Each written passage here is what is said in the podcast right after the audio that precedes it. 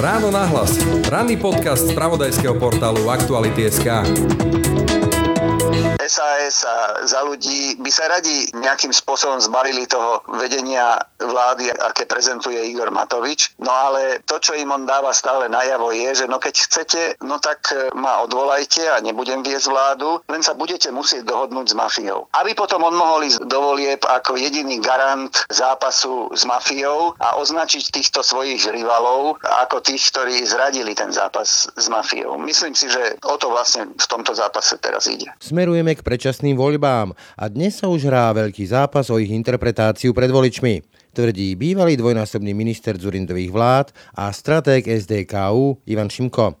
Problémom je podľa neho nielen nekompetentnosť Igora Matoviča ako premiéra, ale aj veľkohubá retorika kľúčových politických hráčov a ich neschopnosť poctivej a trpezlivej snahy rokovať a hľadať nevyhnutné kompromisy a dohody. Ja si myslím, že dnes väčšina politických hráčov už hrá o to, ako pôjde do najbližších volieb, ktoré pravdepodobne budú v priebehu roka. V každom prípade ale treba si uvedomiť, že keď pôjde Igor Matovič do volieb ako obeď a z opozície, tak bude oveľa silnejší, ako keď pôjde ako relatívne málo úspešný predseda vlády, lebo ako predseda vlády sa, pokiaľ ide o spravovanie štátu, sa ukazuje ako naozaj nekompetentný. Vo vládnej kríze by sa dnes už zrejme stratil aj povestný detektív Kolombo. Ultimáta strieda ultimáta. Pribúda počet ministrov podávajúcich demisiu, paralizovaný je už aj parlament a tak po všetkých tých silných slovách je hľadanie tak prepotrebného konsenzu nevyhnutného na vládnutie, čo si ako Kolombova žena. Stíce sa o nej stále hovorí, no ešte ju nik nikdy nevidel. Rok od zostavenia vlády tak Slovensko čelí jej pádu a politici sa na miesto vládnutia venujú sami sebe. Teda ja som mal tu čest slúžiť v štyroch vládach a neviem si predstaviť ani jedného z tých premiérov, ktorého som zažil, že by jednoducho takto zavrel oči pred tým, čo sa všade deje a venoval sa nejakému takémuto politickému divadlu. Toto si fakt neviem predstaviť. Ako dopadne aktuálna vládna kríza a akú politickú budúcnosť nám môžu priniesť hroziace predčasné voľby? A kde sa v tom celom vlastne stratil občana jeho potreby? V ráno nahlas na to odpovie dlhoročná postava slovenskej kresťansko-demokratickej politiky, človek, ktorý stál za zrodom SDK, ktorá porazila Vladimíra Mečiara a stratég Zurindovej SDKU, Ivan Šimko. Pekný deň vám želá Braň Robšinský. Počúvate podcast Ráno na hlas.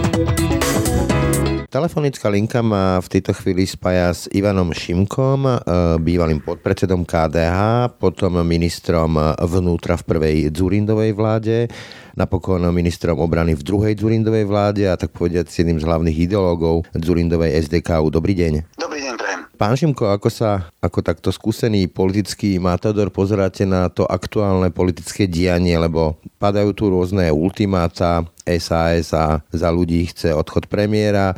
Premiér reaguje zase požiadavkou na odchod e, Sulíka, Kolíkovej, Šeligu a ďalších. Je ešte možná nejaká dohoda, keď e, sú takto vyostrené vzťahy, keď sú takto až osobné tie vzťahy, keď sa hovorí o pomste a neschopnosti vládnuť a podobne?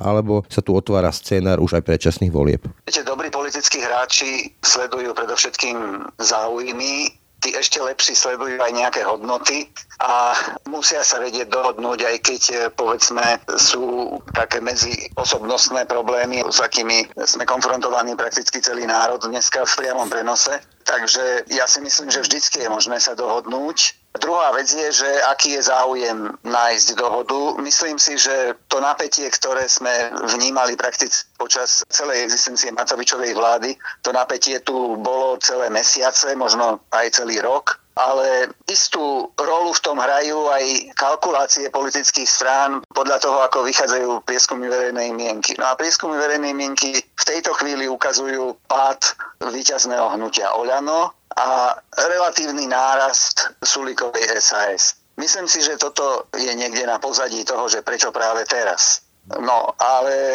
to nie sú dobré kalkulácie, pretože prieskumy verejnej mienky sú len prieskumy a navyše vždycky sú pomerne ďaleko od volieb, pretože v tejto chvíli, i keby hneď sa dohodli všetci hráči v Národnej rade, že ideme do predčasných volieb, tak nebudú skôr ako na jeseň. Ono sa to nedá skôr už zorganizovať, no dalo by sa to niekedy v priebehu letných prázdnin, ale to sa spravidla vtedy voľby nerobia. No mne tak príde, že v tejto situácii sa už ani tak nehrá o to, že či sa udrží nejaká koalícia štvor alebo prípadne dvojmenšinová koalícia, ale možno už o to, aký bude narratív tých možných predčasných volieb, že v odzovkách kto za to môže. Je to možno špekulácia, ale sme na to odkázaní e, rozmýšľať, že čo asi má kto za ľubom a aké má zámery. Ja si myslím, že dnes väčšina politických hráčov už hrá o to, ako pôjde do najbližších volieb, ktoré pravdepodobne budú v priebehu roka. Čiže dá sa povedať, že pri takto vyostrených e, vzťahoch, aké vidíme v posledné týždne, už akákoľvek prípadná dohoda, či už menšinová vláda, alebo tá dvojkoalícia, alebo nejaká pôvodná štvorkoalícia, by bolo len ťahaním nejakého času a tie predčasné voľby sú zrejme nevyhnutnou realitou. Ja by som nepreceňoval tie vzťahy, ale to, čo je treba brať do úvahy, to je pomerne amatérska retorika. Ona sa nám, celá politika tak trochu zdegenerovala na, na seba prezentáciu a v tej seba prezentácii najlepšie znejú pomerne expresívne a kategorické vyhlásenia. A tak sa stále menej rokuje, čo by malo byť podstatou demokratickej politiky a oveľa viacej sa tak povedia strieľa zo zákopov. Proste ide sa cez sociálne siete alebo tlačovkami, ide sa cez média a odkazuje sa vlastne nejaký nekompromisný postoj nielen súperom na druhej strane politickej barikády, ale aj spojencom. A to potom sa stávajú tí policisti mnohokrát rukojemníkmi svojich vlastných vyhlásení. A to vidíme teraz prakticky skoro každodenne niekto niečo vyhlási a potom ho niekto druhý zase začne chytať za slovo. Keď sa vrátim do minulosti, vy ste pôsobili s Mikulášom Durintom ako tandem a tam si spomínam, že vlastne v tej prvej jeho vláde v roku 98 po Mečiarovi. Jan Čarnogurský ako minister hlasoval proti programovému vyhláseniu vlastnej vlády, zostal tej vláde Mikuláš Durinda ho v nej nechal. Potom dokonca Jozef Migaš ako šéf koaličnej SDL, ako predseda parlamentu hlasoval za pád svojej vlastnej koaličnej vlády a tiež to tá vláda prežila. Mikuláš Durinda bol taký majster zákulisných rokovaní a vyjednávaní, ale mne to tak príde, že ako keby dneska niektorí tí kľúčoví politickí hráči nevedeli narátať do politických 5. E, že proste nemá už počítané žetóny v úvodzovkách, ako to volal Jozef Migaš. Áno, som rád, že to spomínate, pretože to je dobrý príklad. Jednoducho v každej koalícii samozrejme, že existujú napätia a existujú rozdielne záujmy, aj osobné, veď e, tá politika vždy mala a vždy bude mať aj tú osobnú stránku. Dnes sa tomu hovorí ego, inokedy sa tomu hovorilo ctižiadosť, ale proste politik, ktorý nemá ctižiadosť, sa nepresadí a je to proste vždy prítomné, ale na druhej strane je treba mať aj istú zodpovednosť voči národu, ale aj voči svojim politickým stranám. Ale je celkom prirodzené, že dochádza ku napätiam, dochádza aj ku zápasom vo vnútri koalícií. To je všetko prirodzené. Aj prvá Zulindová vláda mala ústavnú väčšinu, stála za ňou koalícia, ktorá čelila okrem týmto, skoro by som povedal drobnostiam, že Čarnogórsky nehlasoval za vyhlásenie vlády a že Migaš v nejakom hnutí mysle hlasoval za vyjadrenie nedôvery predsedovi vlády. To boli povedzme také excesy, cez ktoré tá koalícia prešla pomerne ľahko ale oveľa zložitejšie bolo vlastne tá celá architektúra. Ak si pamätáte, vtedy vznikla SDK, ktorá vlastne zostavovala vládu. To bolo 6 strán. Vlastne, čo bolo vlastne 5 politických strán. 5. Plus ešte potom boli ďalšie tri koaličné strany, to boli Maďari, to boli tri strany SOP. Tiež? Prosím? Maďari boli tiež tri strany v podstate, Editeleš, e, Proste a... to, bolo to množstvo záujmov. No ale ten najväčší hráč, teda Slovenská demokratická koalícia, ten čelil obrovskému vnútornému napätiu tých materských strán, ktoré samozrejme chceli prežiť a chceli mať čo najsilnejšie slovo v tej vláde. A teda to dospelo napokon k tomu, že prakticky SDK politicky, právne nie, právne vydržala celé to volebné obdobie, ale politicky zanikla a vznikol nový subjekt SDKU, ktorý tak povediac ten integristický typ politiky preniesol z SDK do SDKU. To bolo proste dramatické napätie, ktoré bolo predovšetkým medzi tými pôvodnými materskými stranami SDK No ale napriek tomu sme to nejako vtedy zvládli. Možno sme nezostali najlepšími kamarátmi s, s niektorými z tých ľudí z pôvodných strán, ale, ale vláda to zvládla prakticky bez toho, že by bola traumatizovaná spoločnosť. No ale bolo to vďaka tomu, že ono sa stále o všetkom rokovalo medzi tými ľuďmi, proste medzi tými subjektami, aby sme nehovorili o tom, že to boli nejaké osobné záujmy, ale medzi tými subjektami proste neexistuje robiť demokratickú politiku bez rokovaní. Keď sa ešte vrátim do vašej politickej minulosti, vy ste pôsobili aj v KDH, kde pod Janom Čarnogurským bolo jedno krídlo Vladimír Pálko, druhé vy, Mikuláš Zurinda, čo boli aj veľmi rozdielne predstavy a napriek tomu boli ste v jednej strane KDH.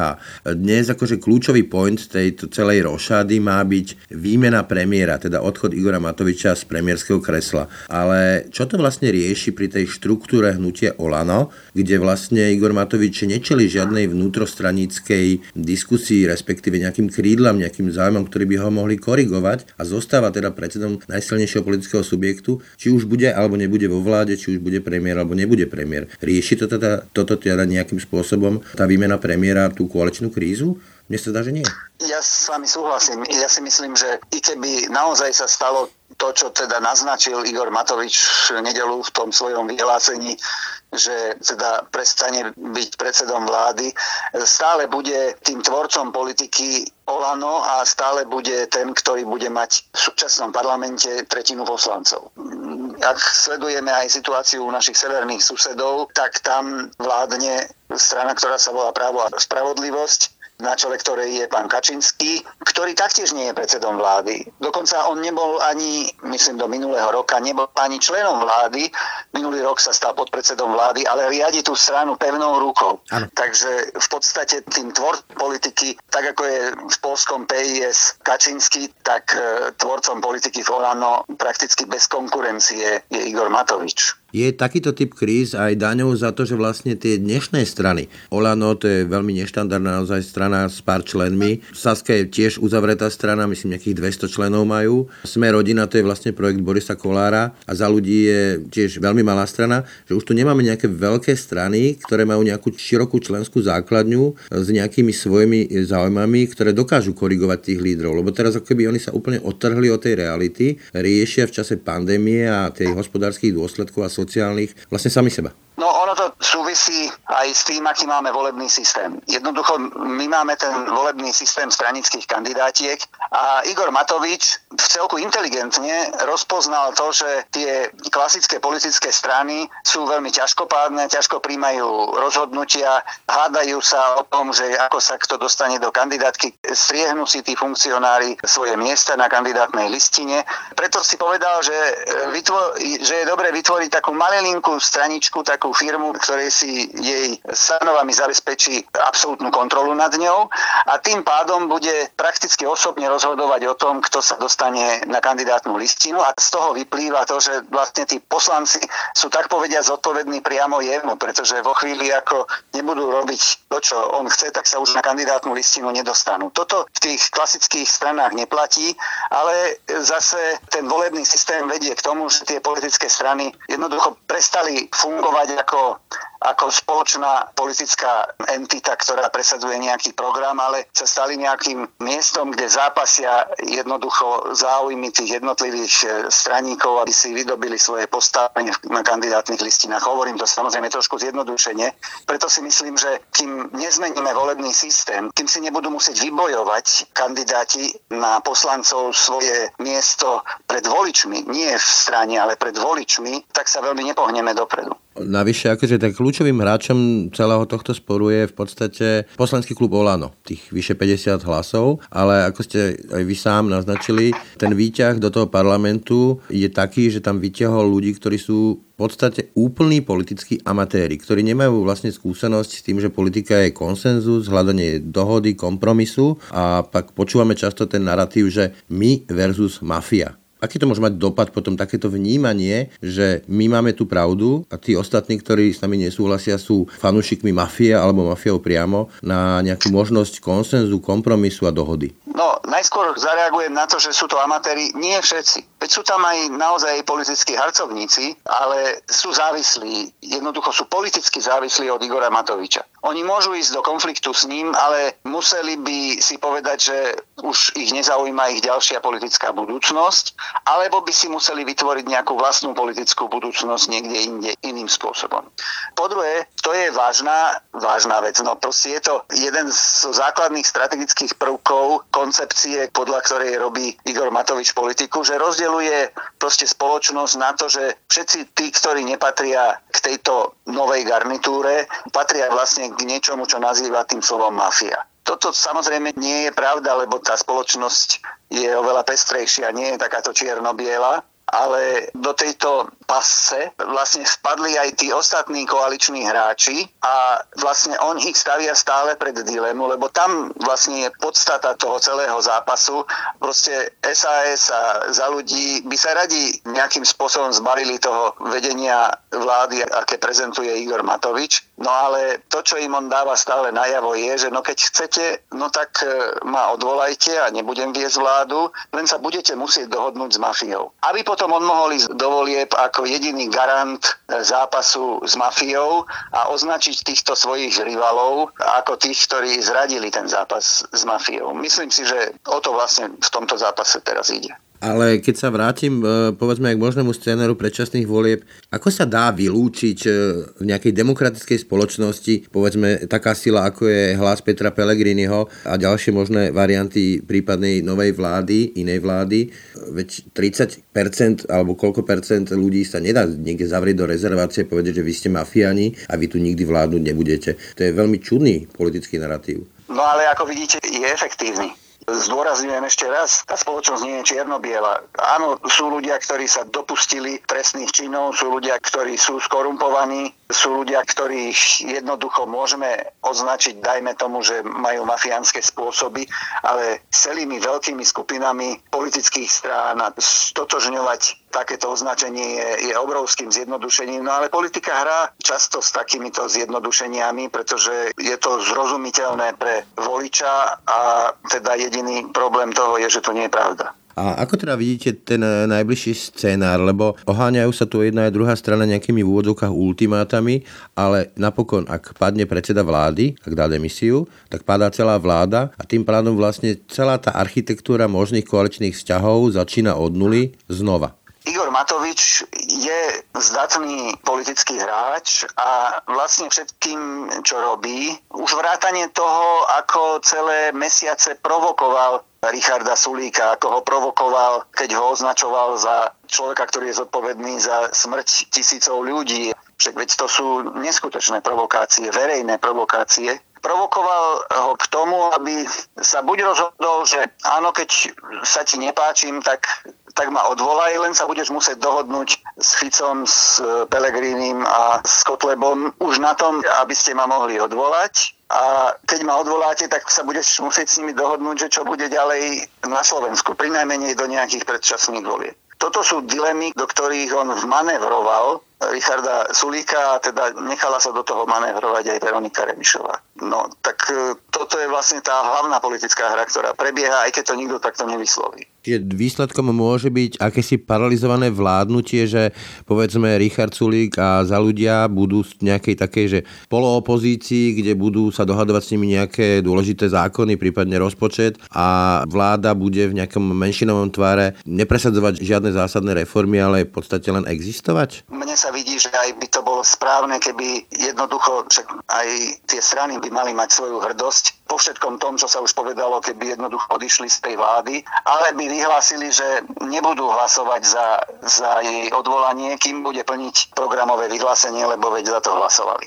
No a potom už si sami budú môcť určiť čas, kedy sa rozhodnú, že teda keď vznikne návrh na vyslovenie nedôvery, kedy sa rozhodnú teda uplatniť tú väčšinu, ktorú by potom mali aj s opozíciou a kedy by ukončili to vládnutie Igora Matoviča. V každom prípade ale treba si uvedomiť, že keď pôjde Igor Matovič do volieb ako obeď a z opozície, tak bude oveľa silnejší, ako keď pôjde ako relatívne málo úspešný predseda vlády, lebo ako predseda vlády sa, pokiaľ ide o spravovanie štátu, sa ukazuje je ako naozaj nekompetentný. Čiže chcete povedať, že Igora Matoviča sa tak ľahko nezbavíme ani prípadnými predčasnými voľbami? To bož do nich? No tak e, nezbavíme. Je to politický hráč, ako som už povedal. Nemyslím si, že pokiaľ pôjde do nich z opozície, že v nich nedokáže urobiť celkom slušný výsledok. Druhá vec je, že samozrejme záleží od toho, čo urobia ostatní. Jednak teda však e, zatiaľ sa ukazuje, e, že najsilnejším dneska v prieskumoch verejnej mienky je, je hlas Petra Pellegriniho. To dnes už treba brať do úvahy ako reálneho hráča a samozrejme záleží, čo urobia aj všetci tí ostatní. Ja si myslím, že Richard Sulík a Veronika Remišová by mali vážne uvažovať o podstatne výraznejšej koordinácii svojej politiky a podľa môjho názoru by stálo za úvahu, aby, aby oslovili aj niektoré mimoparlamentné strany, aby sa vytvoril akýsi konzervatívno-liberálny politický blok, s KDH, s progresívnym Slovenskom, prípadne ešte s ďalšími politickými stranami. Tento blok by už mohol mať výtlak na to, aby aby mohol aj vyhrať voľby. A v takom prípade samozrejme vždy je dôležité, kto zostavuje vládu. Áno, kto rozdáva karty. Čiže nejaká verzia SDK, teda pôvodne modrej koalície, potom SDK Volume 2021? Áno, veď ale to nie je, že verzia SDK. Takto e, sa v politike postupovalo mnohokrát. Predovšetkým v politike, kde je mnoho politických strán, mnoho politických hráčov, kde sa rozptýlujú hlasy. No tak tak naražal som na to, že SDK vlastne bolo od ano, zelených po KDH a DS. príkladom takejto politiky. Vy e, dokonca na sociálnej siete ale už e, otvorene píšete o tom, že môžeme sa dostať až do stavu pri takomto fungovaní politiky, že nebudeme schopní zostaviť nejakú väčšinovú vládu, čiže nejaký talianský model, že vláda vydrží rok a potom voľby a potom zase nejaká vláda, alebo, alebo čo? Áno, toto je veľké nebezpečenstvo, povedal by som také mentálne, osobitne pokiaľ sa budeme príliš radikalizovať vo všetkom. Proste si povieme, že no tak preto, lebo ja som povedzme konzervatívec, no tak nebudem ochotný e, spolupracovať nikdy ani s nikým, kto povedzme zmýšľa liberálnejšie alebo ľavicovejšie. No ja si myslím, že by sme mali byť radi, že tu existujú rôzne úhly pohľadu pretože tá skutočnosť je vždy oveľa, a život je teda oveľa zložitejší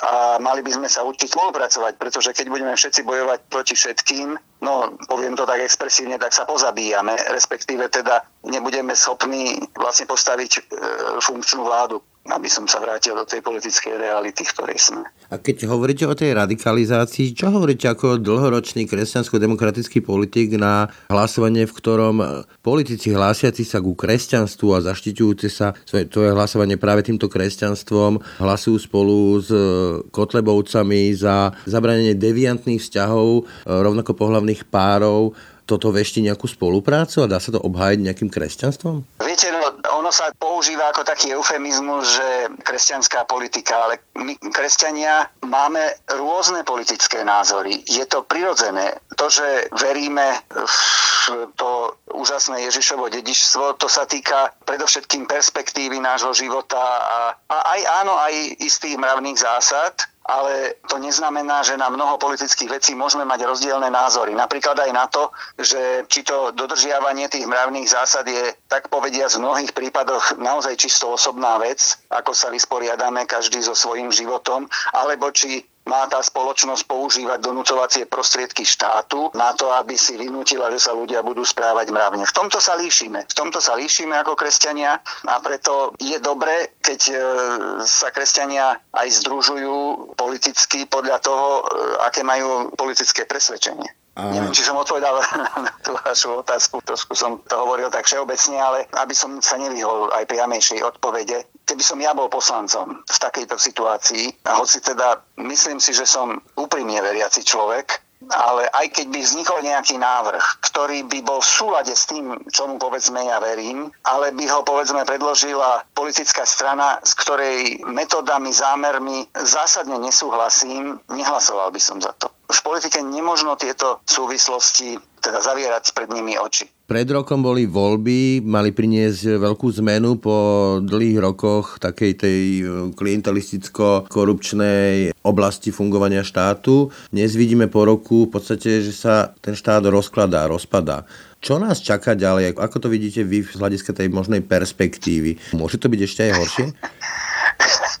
Vždy mohol by som vás odpovedať, že vždycky môže byť aj horšie, ale ja si myslím, že nebude. E, teda nebude. Všeličo môže nastať, ale myslím si, že tak ako postupne, postupne sa bude zlepšovať situácia v tej kríze, ktorá to veľmi ovplyvňuje a ktorá je nezávislá od politiky, teda v tej pandemickej kríze. Tá situácia sa bude zlepšovať, pretože sa očkuje a postupne, postupne sa to bude zlepšovať tak e, obdobným spôsobom aj tá politika sa bude môcť vrátiť do normálnych kolají. Aj keď samozrejme to nebezpečné mentálne nastavenie, o ktorom som pred chvíľkou hovoril, a tá neprítomnosť toho, tých takých základných demokratických metód, ako sa politika robí, teda predovšetkým schopnosti rokovať, to nám bude chýbať, budeme na to narážať, ale skôr alebo neskôr to voľby rozseknú a znovu rozdajú karty a potom sa uvidí, ako budú schopní tí hráči, ktorí tie karty dostanú, ako budú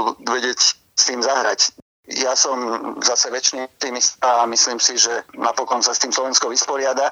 Myslím si, že aj ten príbeh tých skoro už 30 rokov, čo Slovensko sa učí vládnuť samo sebe, lebo však dovtedy sme boli vždy súčasťou niečoho väčšieho, tak to nie je príbeh nejakého neúspechu. Je to príbeh proste dynamický, mali sme rôzne obdobia, ale keď sa porovnáme s, so štátmi okolo nás, a vôbec so všetkými tými postkomunistickými štátmi, tak si myslím, že Slovensko má v sebe tú vnútornú silu, že napokon vždycky aj tie problémy, ktoré má, tak ich nejakým spôsobom si dokáže samo vyriešiť. Mňa ako dlhoročného politického novinára zase neuveriteľne prekvapuje, že v tejto situácii, kde naozaj mnohé rodiny tu smútia za pozostalými ďalšie bojujú o vlastnú existenciu, o strechu nad hlavou, máme tu mnohé nefunkčné štruktúry, či už sú to rôzne tie zariadenie pre seniorov a podobne. A politici ja ich vidím niekde na tlačovkách vo vlastnom svete riešiacich samých seba a nikoho z nich akoby nenapadlo, že tak poďme sa aspoň pozrieť,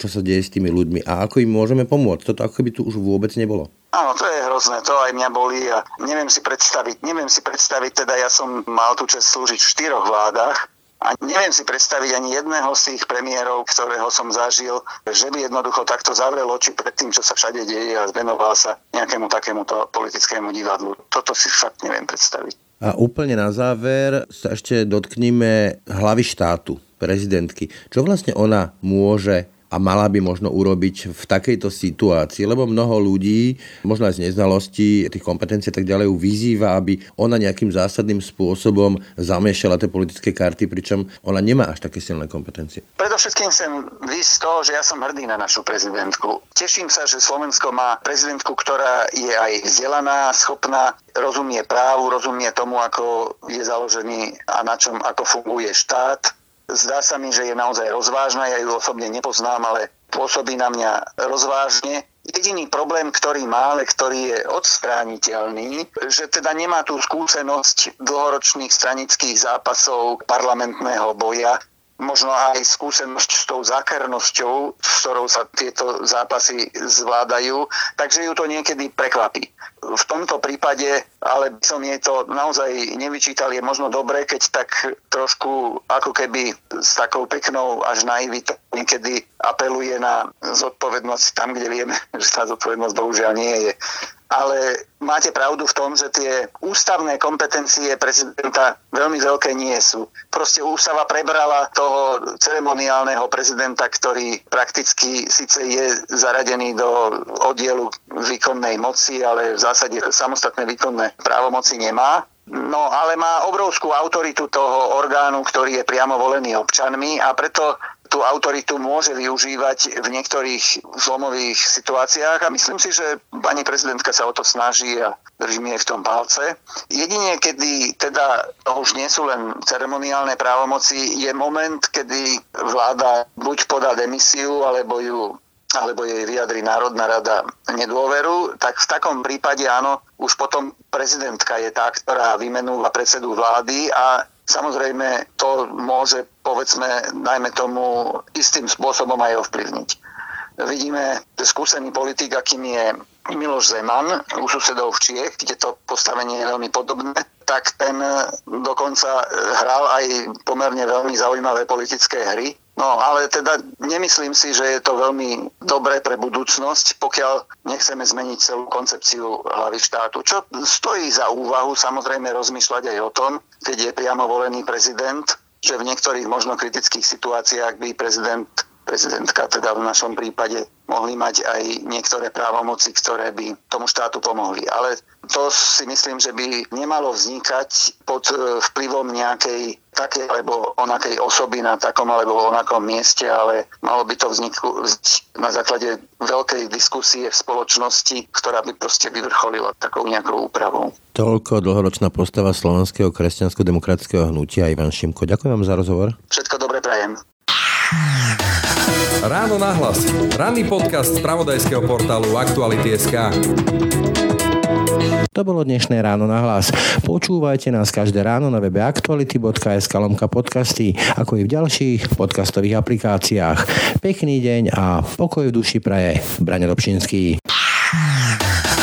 Všetky podcasty z pravodajského portálu Aktuality.sk nájdete na Spotify a v ďalších podcastových aplikáciách.